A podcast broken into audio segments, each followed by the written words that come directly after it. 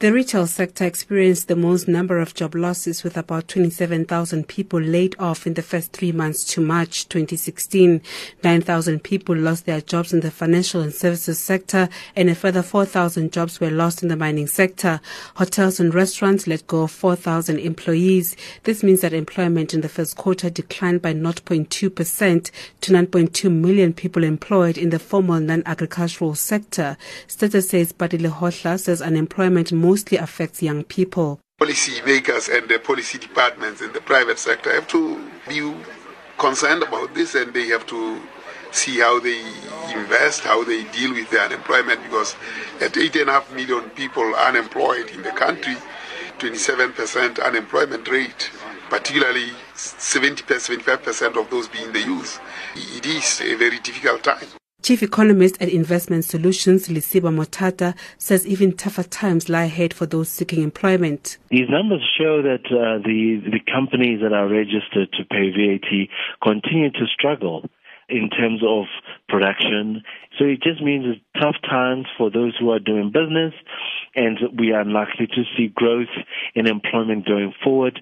And increasingly, these sectors that when you look at it, it's, it's, it's those that are small and medium in size, which means that the, the smallest businesses are being hurt the most. At the same time, 42,000 jobs were gained in the financial sector, 44,000 more people were employed in community services, while 3,000 jobs were created in construction.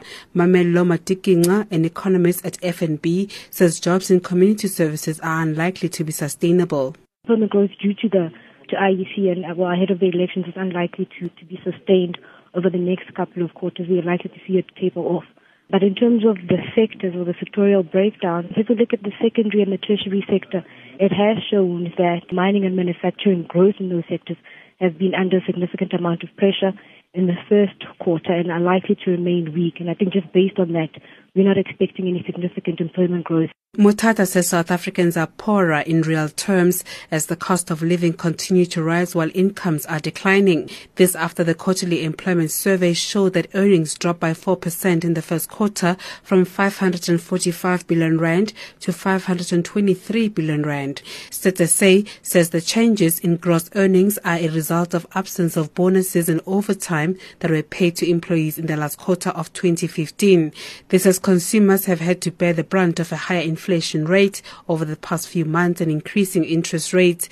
The latest pinch for consumers was the hike in municipal rates on the 1st of July, and this week consumers will be paying more for fuel. If your income is coming down, your cost of living is going up, the net effect to a household in terms of their standard of living, the ability to buy the same basket of goods has been diminished materially, and we see this confirmed elsewhere in retail sales, in vehicle sales, particularly those of new cars.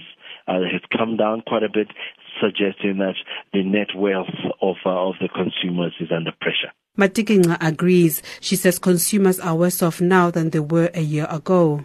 The consumer's purchasing power is definitely deteriorating, and as you rightly point out, inflation is, is quite high relative to where we were last year. So we're looking at an average of around, you know, 7% for this year. And of course, that 7% doesn't speak to every individual. Utility costs are quite high. So I would say, in terms of our purchasing power, we're definitely in a worse off position than we were, I would say, a year ago. In Johannesburg, I'm Dimakatso Leshoro.